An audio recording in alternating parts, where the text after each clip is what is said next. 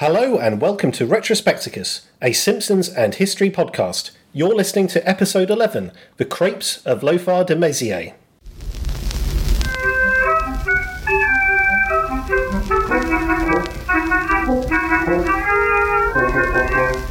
Hey, hey, listeners! I'm Gareth Irons, And I'm Tom Williamson. and welcome to Retrospecticus, The Simpsons and Modern History, together at last. In each edition, we'll discuss an episode of The Simpsons and a major historical happening from the time the episode first aired in the US. You'll go where we go, flush what we flush, drink antifreeze when we drink antifreeze. Kids, don't drink antifreeze. And today I'll be discussing Season 1, Episode 11, The Crepes of Wrath, which was originally aired on April the 15th, 1990. And I'm going to be talking about Lothar de Maizière becoming Prime Minister of the former German Democratic Republic, otherwise known as East Germany. And that happened on April the 12th, 1990, just three days before The Crepes of Wrath was first aired. It's an important part of German reunification, so we'll hear a fair amount about that too. Excellent. If you'd like to give us the Spanish exposition, you can tweet us at underscore retrospecticus. Don't forget the underscore because we certainly can't. Or send us an eel to podcast at retrospecticus.org. And some people did send eels. Yes. So, long-time friend of the show, Tim Worthington, tells us that the Axe of Nopolt, which I mentioned in our last episode but couldn't place, was from a sketch about Dungeons and Dragons in the radio version of the Mary Whitehouse experience, which is definitely something that I would have been exposed to at the time. Uh, and I quote, Worth stressing that it was a punt and Dennis gag, countering the widespread and wrong modern belief that only Newman and Baddiel were any good. Okay. And would you believe we also have an answer as to why Ferdinand Marcos Jr. was called Bong Bong? Yes. So, long-time friend of, well, me, really, Brian Robinson, former drummer in the excellent band Aris Presley, who, for legal reasons, I was not the bass player in, uh, tells us that the name Bong Bong is quite common in the Philippines. He goes on to say there is a food shop called Bong Bongs, and names are often doubled up. Bong Bong, Jong Jong, Den Den Ect. There is also a famous actor in the Philippines called Ding Dong. Wow. Okay. So there we go. It might simply be a given name that seems odd to us culturally, uh, but really isn't in context. Okay. Uh, uh, that's a bit disappointing. You, you you want it to mean something. I, I I mean I can understand how some names are doubled up in the Philippines. That's fine. But what does bong mean in the first place? It's just a name. That's ah. Like it could be, it could be an equivalent of a British name of some sort. For instance, I, I recently learned that uh, Ferrari in Italy is the equivalent of Smith in Britain, Oh, okay. with uh, Ferrari coming from uh, ferro for uh, iron. Oh, nice. That's a good little bit of trivia. I didn't know that. It really is. It really is. But not as good as the bits of trivia given to us by Tim and Brian. Thank you very much, guys. Yeah. Cheers, guys. Keep them coming in. We do read your emails and tweets at us. So uh, so yeah. Yep, we've just proved it. So there we go. Yes, Um, absolutely. So, without further ado, Season 1, Episode 11, The Crepes of Wrath, which aired on April the 15th, 1990. So there was another three week gap between this and the previous episode. But Gareth, I hear everybody ask en masse, what was the UK number one at the time? It was Madonna with Vogue. Oh, okay. Fair enough. So, voguing was a dance which the uh, perennial culture tourist observed in the New York gay nightclub scene. And this is essentially a house song celebrating said trend and also espousing enjoyment through abandon in dance. Madonna also takes a chance to link herself once again to Golden Age Hollywood, though rather than her cheeky, almost punk co opting of Marilyn Monroe's image in the video for Material Girl, she just lists a load of names in the middle eight. The video was directed by David Fincher, who went on to direct Seven, and was included on an album called I'm Breathless, which included songs from and ostensibly acted as the soundtrack to the movie Dick Tracy, which Madonna was fresh off of being in. Oh, okay. Well, th- th- that's some real early 90s references there. Absolutely, yeah. And I'd just like to give a big shout out to Orm Watch, uh, you'll know who you are, uh, with whom I had a very spirited conversation yesterday about what the best Madonna track was. And uh, since I'm the only one of the people involved in that conversation who has a podcast, I'd like to take this chance to say it's Material Girl and you were all wrong. Uh, I can only second that. Even though I don't have any strong opinions, I'm sat next to someone who does. So. Excellent. And you know which side your bread's buttered, so that's good. Um, US viewership Nielsen rating was 15.9, the second highest rated Fox show of the week. And whilst I can't actually find out what the first was, I'm willing to bet it was Married with Children. Do we know anything about Married with Children? We mention it every week. I know absolutely nothing about it. Well, we are not far away from finding out about it because in a future episode, uh, I will be devoting some time to Married with Children, as I think it's an interesting counterpoint to The Simpsons, uh, and it kind of shows in, in tandem with The Simpsons what the Fox network was aiming for as sort of an upstart network at the time. Okay. Um, but yeah, it's not really a show that's that well known in Britain, I would say. I'd, I'd never heard of it. it was a cultural phenomenon in America at the time. So, so there we go. So, uh, tune in to a later episode, you you'll, you'll hear all about it. Throw forward, you've, you've heard about Bong Bong on this episode and Married with Children in a later episode. Good stuff. Fantastic. Uh, production number 7G13. It was the last episode produced in the original production block, which, unlike later seasons, really only included season one's episodes. Um, in later seasons, we'll see them sort of stocking up episodes uh, for use down the line. Uh, but yeah, that that was it. It does have a sort of an end of term feel to it, given that there's a massive change of scenery in this one. Um, the chalkboard gag is garlic gum is not funny. Now, just just before we were watching the episode, I I, I, I suddenly had a eureka moment. Uh, in season one, all of the chalkboard gags seem to be at least tangentially related to the episodes that uh, kind of follow them. So obviously, garlic gum is not funny. It has a bit of a French reference. I will not call the teacher hotcakes on Homer's night out. You know, it's Oh, it's, yeah. it's almost like it could be something that he's doing either just after or during the events of the episode, and that's not necessarily going to be the case going forward. So I, I don't know. Maybe I'm reading too much into it. I guess I haven't slept much recently, but there we go. And the couch gag, Homer pops off the end of the couch and says "dough." We've seen that before. We have, and I can't remember what episode it was on this time, but uh, Okay. all of the couch gags in season one are doubled up at the very least. So, what happens? Well, Bart's rush to feed his pet frog, ooh, see, that's going to be important later, leads to him littering the hallway with possessions. And when Homer skids downstairs on Bart's skateboard, he is trapped in a private hell with a broken talking Krusty doll. This leads to two things Homer having a back injury, and Bart discovering a single cherry bomb whilst tidying up. He takes the explosive to school the next day, and after he and his iconic gang that we all remember that's Bart, Milhouse, Richard, and Lewis meet Principal Skinner's mother for the first time, Bart's weakness for the classics leads him to flush the bomb, just as Mrs. Skinner is paying a visit to the ladies' room. The principal frog marches Bart back home, finding Homer on the sofa with a handbell making Marge's life a misery. Skinner dramatically proposes deportation before revealing his plan. Send Bart on the foreign exchange program by pulling some strings, getting him out of everyone's hair for three months. Not a long term plan, but a brief respite that Homer and Skinner are more than happy to take. So it is decided that Bart, who is convinced that the life of a frog is the life for him, will go to a lovely little chateau in the French countryside, and the Simpsons will welcome an Albanian child into their home. Things go south upon Bart's arrival at Chateau Maison, which turns out to be a horribly run down vineyard where the resident Cesar and his nephew Ugolin will be expecting him to replace the labour of their ailing donkey.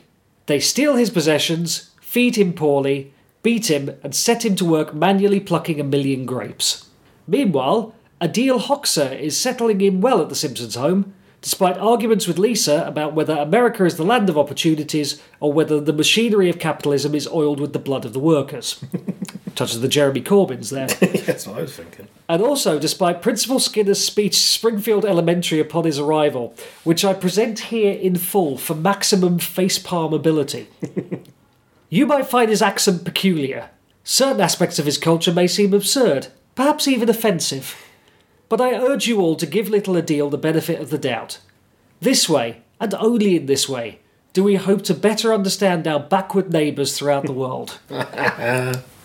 Anyway, Adil is doing a great job and helps out around the home. Homer is happy to have a better functioning family unit, to the extent that he considers exchanging Lisa as well, and is thrilled when Adil wants to visit him at work at the nuclear power plant, showing particular interest in photographing this top secret plutonium isolation module located on the third floor next to the candy machine. Yes, in a proper Reds Under the Bed twist, Adil is a spy codenamed Sparrow and faxes his photographs of the module to his superiors in Tirana. The final straw for a beleaguered Bart comes when he stumbles upon Cesar and Ugolin mixing antifreeze into their wine and is forced to taste it. When sent to pick up more antifreeze, he attempts to talk to a gendarme, but lacks the basic French required. Luckily, and this is definitely how learning a language works, Bart is suddenly able to speak French to a pretty decent standard because he's listened to it for two months. Oi.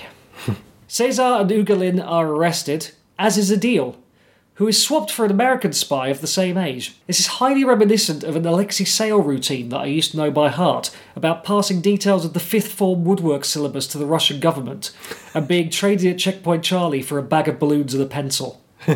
Bart sums up his experiences in France in the wonderfully glib line So basically, I met one nice French person, mm-hmm. and Homer uncorks a bottle of wine with his teeth like a champ. Yes, very good, very good. The thing I like about this episode is how they've got they've gone for a sort of Cold War theme with the whole spy stuff going on, but they've sort of just made everything a bit lighter. So it's so the kids are spies, and they're not from the Soviet Union, which would have been too obvious. They're from Albania, and Albania is a very very interesting choice, and it's quite an intelligent choice as well. Yeah, yeah. There's um, there's actually a, I would say a deeper reasoning behind that. There's, there's a reasoning that will, will probably disappoint you, which we'll come to, uh, uh, as to why they chose Albania. Oh, okay. Um, but yeah, I, I thought I thought that was an odd twist in that you know it's an exchange program. I would imagine you'd be exchanging like for like, so you would get a French child.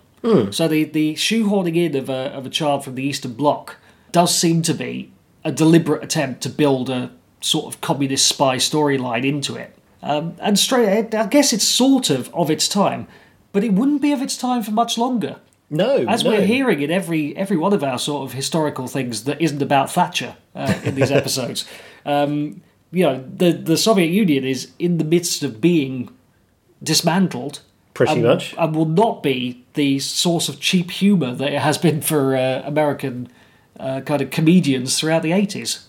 No, definitely, definitely. Because Albania was was on the side of Moscow during the Cold War. It was it was part of the Warsaw Pact, but I think it was one of the most closed off countries, certainly in Europe, almost in the world. So having a kid there visiting Springfield is quite is quite a clever thing to do because Albania is almost a blank canvas because I'd imagine that most of the American audience hadn't even heard of Albania, or am I being a bit patronising there? I think it's a possibility, especially when you consider everything kind of east of the Berlin Wall was the Soviet Union, essentially, to America and, and indeed most of the West at that stage. Mhm. Mhm. I love what Homer says about him.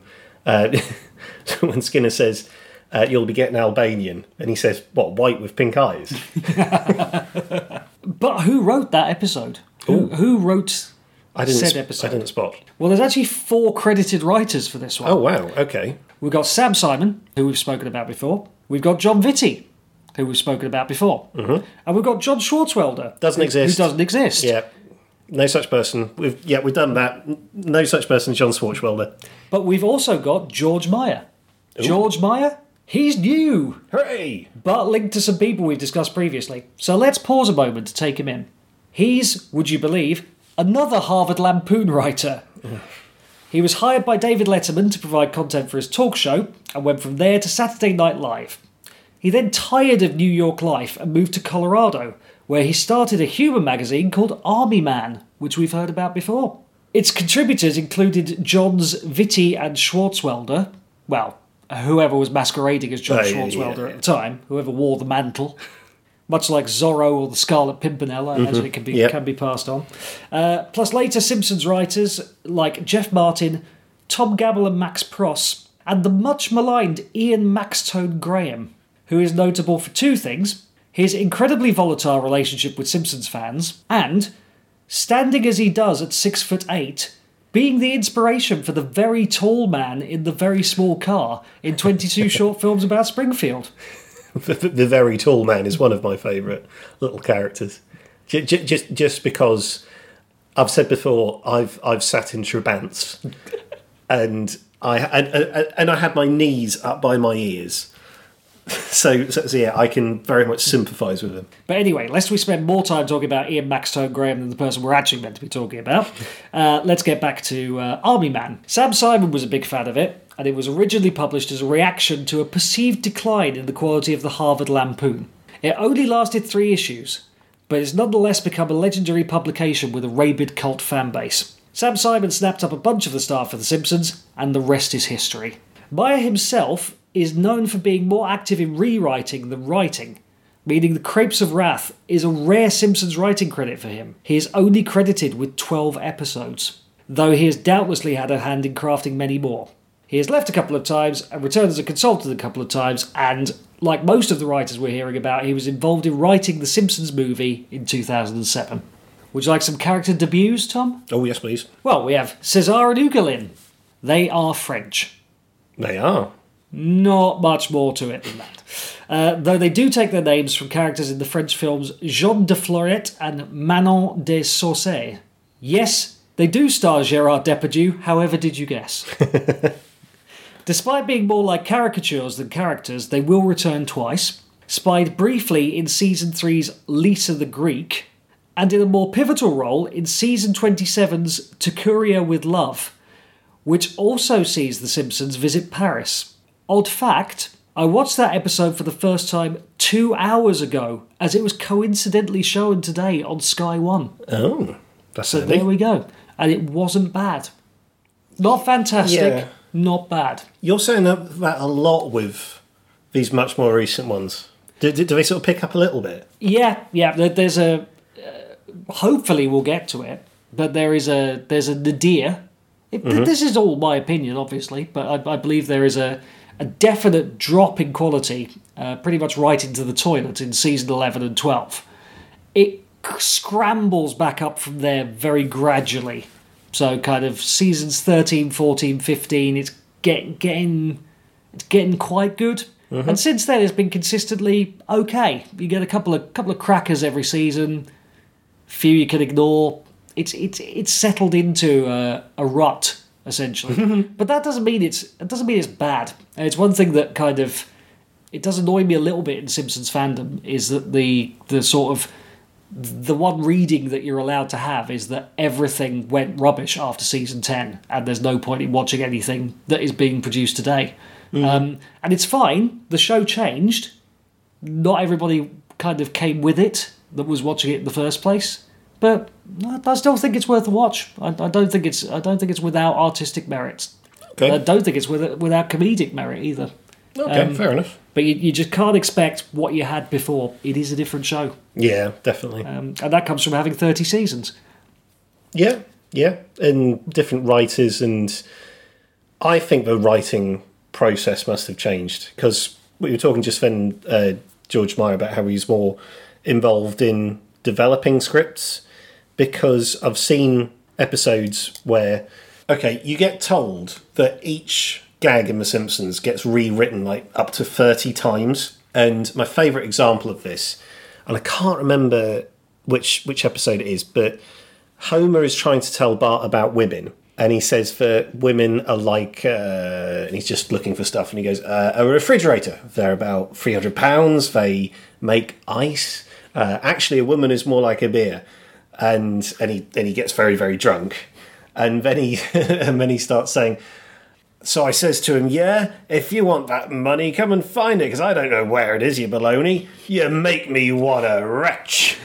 now I would have loved to have been in the room with that last line, because because I think eh, I, I think they're going, okay, well, what's he going to say? Well, how about you make me want to be sick? Uh, well, okay, that's that's all right, but how, how about something a bit more aggressive? You make me want to puke. Uh, yeah, yeah, not bad. But hang, but hang on. Why don't we play to the thing where when you get drunk, you sort of get a bit more confident in what you say, and you almost slightly expand your vocabulary. You make me want a retch. Perfect. you can sort of see that process in a lot of the earlier episodes, which you can't in the later ones. I do also like a good smash cut from Homer sober to Homer drunk. Yes. Um, I think my favourite is in the in the Springfield Files, where uh, they they cut to him five beers later, and um, he's saying, Is he talking to Mulder and Scully? "Yeah, yeah." Um, they cut to him five beers later, and he's saying, and I forget which, exactly which colours it is, but uh, something along the lines of red M and M, blue M and M. They all wind up the same colour in the end. That's that's before he said that they were discussing Wittgenstein over a game of backgammon, which is some of the best lying ever. Uh, back to the debuts. There's uh, obviously A- Adil Hoxha, the Albanian child spy with a family somewhat visually reminiscent of The Simpsons. He hasn't appeared again, but he does put me in mind of Peppy, the child Homer is assigned by the Bigger Brothers program. Yeah, that's what I was thinking as well. Yeah, definitely. And we also get to see Agnes Skinner, sort of, uh, voiced by Tress MacNeille, but a completely different characterization of this character. Not yet the tyrant of later episodes, which, along with Skinner's Mama's Boy persona, seems to me have, to have appeared initially out of a single Psycho reference in season 4, episode 14, Brother from the Same Planet. But the production staff have speculated that perhaps being blasted off of a toilet in this episode was the roots of her later disagreeability.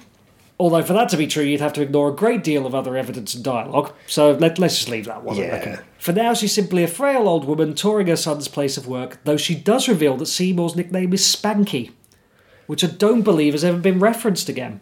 No, because it doesn't really do anything, does it? No, no. It, it, it just it just slightly reduces Skinner's author- authority with the children, and you don't really want to do that. No. Did you know, Tom? Did you know that Adil Hoxha actually, of course you know this, of course you're going to know this, but perhaps the listeners won't. Yeah, go on. Let, us give it a go. Adil Hoxha is named after the Albanian head of state Enver Hoxha, who reigned from 1941 until his death in 1985. Mm-hmm, yep. His rule included the deposition of King Zog, the rebuilding of the country after World War II, the building of Albania's first railway, and the raising of the adult literacy rate from a mere 5% to 98%. But also included mass repression via labour camps and the heavy hand of the Sigurimi secret police. He's also had a branch of communism named after him, with several Maoist parties becoming Hoxhaist in his stead. That's really more like a bit that you do, so I'm sorry if I've nicked any Uh, material. no, no, uh, uh, no, no. Uh, uh, that's all pre-Simpsons. Oh, excellent. Okay, right. I'm not, not hoarding in there. That's good. Um, and why Albania? According to the production staff, it's for two reasons. One, because they hadn't seen many references to Albania on television until that point, which is something that we touched on earlier. That's such a weird thing to think. and as a tribute of sorts to the late John Belushi, whose parents were Albanian Americans. Oh, okay. That's a good bit of trivia. I didn't know that. There we go. Right. And that, my friends, that is the Crepes of Wrath. Very good. Very good. Now, let's get some of that sweet, sweet German reunification Yes. on the go. Yes. I've, I've, I've, I've still got in my head who on earth watches TV and says, Do you know what country you don't see on TV enough? Albania. Where's all the comedy about Albania? Especially in like like 1990. How strange. Okay, right. German reunification. So, we've already talked a bit about the final days of East Germany in episode 2, Bart the Storming of the Stasi HQ. I've just about got over that name, I have to say. And that's specifically about the Stasi, the loathed secret police of the German Democratic Republic. This is the story of how the two Germanys became one on October 3rd, 1990. But first, a bit about how there came to be two Germanys in the first place. At the end of World War II, Nazi Germany was totally defeated, with Hitler dead in a ditch on fire. Now, He was on fire or the ditch was on fire? well, both were on fire because uh, they poured a can of petrol over him. Oh, okay. So it's very odd the end of the Second World War because usually how wars work is you'll have two armies, they have a fight, one side will realise they can't win and they'll negotiate a surrender and there might be exchange of land, something like that. But in the case of World War II, Nazi Germany was more or less gone. There was no one to negotiate with. So, so, so it was basically the Allies decided what happened. So, of course, the borders of Germany were redrawn. Alsace Lorraine returned to French control, and the Saarland became a French protectorate, although it became part of West Germany in 1957. Over in the east, the Polish border was moved westwards to the Oder Neisse line, and East Prussia was split between Poland and the Soviet Union. The rest of Germany was quartered up into four zones of occupation and administered by the four major Allied powers. So that's the UK, the USA, France, and the Soviet Union. The capital, Berlin, was also quartered up, despite being more or less in the middle of the Soviet zone. The four powers had what became known as reserved rights on deciding the future of Germany. So any big decisions on the future of Germany in any form could only happen with the agreement of those four powers. And this was all arranged at the Yalta and Potsdam conferences. Fun fact about the Potsdam conference the UK was originally represented by Winston Churchill, but after Labour won the general election, he was replaced halfway through by Clement Attlee. That's one thing that people keep forgetting about Churchill. They, they go, oh, great man, you, you know, greatest Britain ever.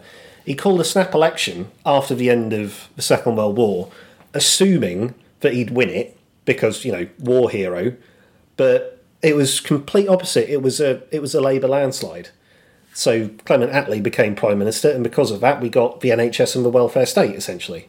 And I don't know what that must have been for the other people at Potsdam. Just just suddenly the the head of state of, of the UK is just replaced halfway through. That must have been bizarre. Do you think the uh, voting public blamed Churchill for there being a war in the first place? No, no. What it would have been, well, it would have been several things. People remembered what happened at the end of the First World War because when British soldiers came back, they weren't treated particularly well. And also, during the Second World War, there was a coalition government, and Labour were essentially looking after the home front. So all the, you know, dig for victory stuff, all, all that kind of thing that was all looked after by Labour, while the Tories were looking after the um, you know the fighting essentially. And a lot of people in the electorate thought, well, Labour did a really good job. We're, we're going into peacetime now. We know the Tories are good for war, but we're not at war anymore. So let's get Labour in because we know that they can manage the peace. That's my idea anyway. I'm, I'm, I'm completely off script now. That was all completely improvised. Anyway, so the British, French, and American sectors became the Federal Republic of Germany, or the FRG, otherwise known as West Germany, and the Soviet zone became the German Democratic Republic, or GDR. The countries went in very different directions. The West was a democracy with a free market economy. It experienced the Wirtschaftswunder, I hope I've said that right, which translates as economic miracle, and quickly became an economic powerhouse. The East, however, was very different. It was an authoritarian regime run on socialist principles with state ownership of all major industries. The Berlin Wall was built in 1961 to keep people in the East, and the population was kept in check by the hated secret police, the Stasi. The two sides, and especially Berlin, were at the epicentre of the Cold War, with American and Soviet tanks facing off against each other. I still I still don't really know what was the cause of that incident. I think someone said something about someone else's mum, and uh, yeah, it was only called off when they got bored essentially, and they just went home. So West Germany became a member of the North Atlantic Treaty Organization, or NATO, in 1955. Uh, NATO was, and to an extent still is, an alliance between the US and its European allies as a defence against the Soviet Union and later Russia. In response, the Soviet Union came up with the Warsaw Pact, an alliance between itself and various countries behind the Iron Curtain. West Germany was part of NATO, and the GDR was signed up to the Warsaw Pact. So it's not that you've just got two countries that are politically and economically at odds. As part of a wider picture, that they're interlocked in the context of the Cold War. The idea of the two countries becoming one in the 50s and 60s forget it. And the status quo held for the best part of 40 years. Then 1989 rolled around. Revolutions saw various communist leaders deposed, including Nicolae Ceausescu of Romania. See episode 1, Simpsons roasting on a Romanian revolution. Getting wind of this, the people of East Germany protested against their government and protested for the right to travel to the West. Rather than immediately bow down to the protests, the East German government, led by Erich Honecker, organised a huge military parade to mark the 40th anniversary of the GDR. The Soviet leader Mikhail Gorbachev attended, and while there, he tried to persuade Honecker to embrace reforms. I mean, Gorbachev was taking the USSR through some reforms at the time, you know, the old glasnost and perestroika. So, after many protests, the East German government was due to announce that its citizens would be allowed to travel to the West. So, Honecker was eventually deposed. This wasn't going to be completely free travel, but it was going to be a lot less restrictive. And this was announced by the party spokesman, a guy called Gunter Schabowski, on November the 9th, 1989. Western journalists were taken aback at this announcement and asked him when the new rules would take effect. In a panic, Schabowski mistakenly replied, uh, immediately. And this was broadcast on the news, and this caused a huge amount of confusion. Tens of thousands headed to the wall. The border guards received little in the way of instruction from their superiors, and in the face of so many people, they opened they opened the borders. Almost accidentally, free travel from the east to the west had become a reality you know, if, if, he'd have just said, oh, the rules take place tomorrow, the Berlin Wall might not have come down. So just two weeks after this, the Chancellor of West Germany, Helmut Kohl, announced a 10 point plan for German reunification. And he did it a little bit sneakily as well, because the custom at the time was if any West German leader was going to make any sort of major announcement, they'd let the four powers know first. And Kohl told the Americans what he was going to say an hour before he said it, and he only told them in German. So they didn't have time to get it translated. that is that's magnificent. Mm, mm. Now, given how quickly reunification happened, and how in 2018 we couldn't imagine a divided Germany, you might be surprised to learn that there was initially a lot of opposition to the idea. Having said that, the elder generation at the time could still remember the horrors of the Second World War the Nazis, and the Holocaust. Indeed, Yitzhak Shamir, the Prime Minister of Israel at the time, stated that the country that decided to kill millions of people in the Holocaust will try and do it again. To him, the division of Germany was a good thing because it severely curtailed Germany's power. And it wasn't just Shamir who expressed concern. Remember who was the UK Prime Minister at the time? It wasn't our favourite Margaret Thatcher. Was it was, it was. Yep, it was Margaret Thatcher indeed. She had a habit of carrying around a map of Germany's 1937 borders in her handbag so that she could show others what she called the German problem. Because Germany lost a lot of territory after the Second World War, and the idea was that Germany still harboured after those territories. So anything that increased the power of Germany would be bad because then Germany would try and get those territories back. And she even went so far as to tell a meeting of the European Community Summit that we defeated the Germans twice, and now they're back. And she said that right in the face of Helmut Kohl. France too had reservations. However, in reality, the only way they could stop reunification was through war, and nobody wanted that. The USA was less of a problem, they needed less convincing. To them, West Germany was a good ally who they were keen to support. Uh, they didn't see uh, United Germany as a threat like the UK and France did. Also, if the East was incorporated into the into the West, then there's a possibility that they could move the, the NATO bases that were in West Germany, they could move them a bit closer to Russia. Hmm.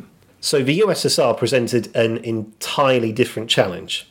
The GDR was still part of the Warsaw Pact, and losing it meant losing a military ally. On top of that, Germany was the eastmost land frontier of the Cold War.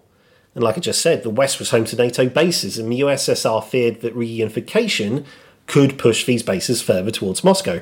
However, the USSR, they had problems of their own. They'd got their tie caught in a hot dog machine, and, and things were going to get worse before they got better. Beard in the pencil sharpener. Yeah, absolutely, absolutely. So USSR pretty much broke. All of those reforms that Gorbachev was doing, it was in a bad, bad way. But that meant that Helmut Kohl had a fairly obvious ace up his sleeve money. So Gorbachev's reforms had had a hugely negative effect on the Soviet economy. Country pretty much broke, and Kohl's proposal to the Soviets that in return for unification, Germany would make billions of dollars worth of loans available to them. On top of that, they promised that no NATO bases would be constructed in the former GDR, and that when Soviet troops left, it wouldn't be seen as a retreat. And also, the GDR was a bit of a financial burden on the USSR because the USSR was propping it up monetarily. And whilst all this is going on, the political landscape in the East quickly changed. Erich Honecker had already been ousted and replaced by Egon Krenz, and his government had already started steps towards liberalisation. East Germany turned towards parliamentary democracy, with the events of this period becoming known as Die Wende, or The Turn. Again, my German is appalling and I apologise. On March 18th, 1990, the GDR held free and fair elections. The former ruling party, the SED, had rebranded itself as the Party of Democratic Socialism and came third.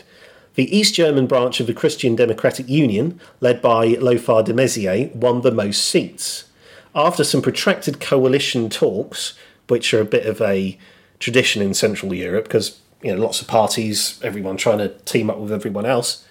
De Maizière became the Prime Minister of East Germany on April the 12th, 1990, just three days before The Crepes of Wrath was first aired. The coalition was in favour of reunification and it commanded a two thirds majority in the Volkskammer, that's East German Parliament, going over the threshold required to make changes to the constitution and even to you know, get rid of the country altogether. Following the election in Germany, pretty much all sides were ready for talks. They took place between East and West Germany, as well as the UK, France, USA, and USSR. History remembers this format as the 4 plus 2 negotiations. So, you know, your four powers with reserved rights and the two Germanys. The talks allayed a lot of the fears of France and the UK. The size of the German armed forces was limited, and the country was not allowed to possess any chemical, biological, or nuclear weapons. Germany would make no further territorial claims, and the border with Poland at the Oder Neisse line was formally established. So the 4 plus 2 treaty, or the treaty on the final settlement with respect to Germany, to give it its full catchy name, was signed in Moscow on the 12th of September 1990, and Germany officially became one country on October the 3rd. In researching this, I watched the BBC Breakfast News from that day, and what I'd like to do is just play a little clip from Martin Bell. Now, now Martin Bell, very respected broadcaster, ended up becoming MP for Tatton in 1997. I think he ran against uh, Neil Hamilton, who was under pressure for the whole cash for questions thing. I mean, that's another story. So, okay, and one we'll get to in 1997. Okay? Yeah, hopefully. okay. Again, it wasn't entirely according to plan. People crushed at the front of the crowd were helped to safety by the platform party. But the incident was drowned out by such explosions as Berlin hasn't known probably since 1945. How harsh is that? Good lord! But it was it was a lot of fun watching that BBC News from 1990 because don't know about you, but I'm a massive fan of the Day Today uh, brass eye, pretty much anything done by Chris Morris. And one of the things they have on Day Today is business news. So I just want to give you a little snatch of Collaterlie Sisters. And there was a big whoop of dismay in the city today, Chris, when Treble-Finch Dusky Holdings chopped off an eighth at 2.4 after a disappointing gutter surge tomorrow. Chris. The Central Numerical Council issued the new 7 today. It'll be three kilos heavier than the old 7 and made of glass. Chris, Collaterlie Sisters. SPAC Handy Chop Tubes up 2.4, but let's see how the pound fared today with a quick look at the currency Susan. And as you can see, it started off the day quite healthily as a medium Susan, while the yen surged to a quite attractive, popular Susan by close of trading, with the mark resting on a plain, dumpy Susan with bad ears. Chris, summary, business, Chris. okay, so so, so, so that's just a little bit of Collaterlie Sisters. So here's a little bit of real business news from 1990. And now, with the time at 14 minutes past seven, the latest business news from Sarah Coburn. Morning. A quick look at the markets. In Tokyo, the Nikkei average has had a jumpy day after closing up more than 300 points at lunchtime. It later slipped back and closed just a few minutes ago down 49 points at 22,849.